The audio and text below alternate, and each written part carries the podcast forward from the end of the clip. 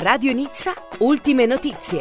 Un saluto a voi tutti all'ascolto e bentrovati a questo appuntamento dedicato a fatti, notizie e appuntamenti di questi giorni a Nizza e in Costa Azzurra. Il primo ministro francese Philippe ha annunciato che per tutto il primo semestre del 2019 verranno congelati gli aumenti dei prezzi di gas, luce e carburante.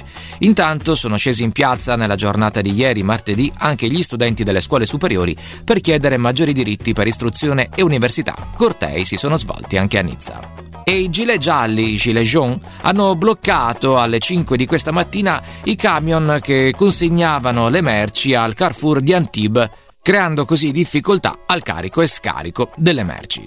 Il tram 2 di Nizza arriva all'aeroporto e finalmente venerdì 14 dicembre alle ore 17 verrà inaugurato il troncone nord-sud che collegherà il centro città con i terminal dello scalo aereo Nizzardo.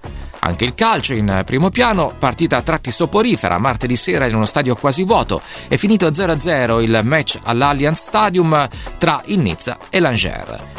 Un appuntamento concerto di Natale per salutarsi in musica con le note della tradizione della canzone italiana rivisitate in chiave jazz dal duo formato da Marco Vezzoso, tromba e Alessandro Collina, pianoforte. L'appuntamento a cui sono invitati tutti gli italiani residenti in Costa Azzurra è fissato per le ore 18.30 di venerdì 14 dicembre presso il Teatro Garibaldi del Consolato Generale d'Italia in Boulevard Gambetta a Nizza. Ed è tutto, grazie per l'ascolto. Puoi ascoltare i podcast di Radio Nizza su radionizza.it e con gli smart speaker chiedendo le ultime notizie di Radio Nizza.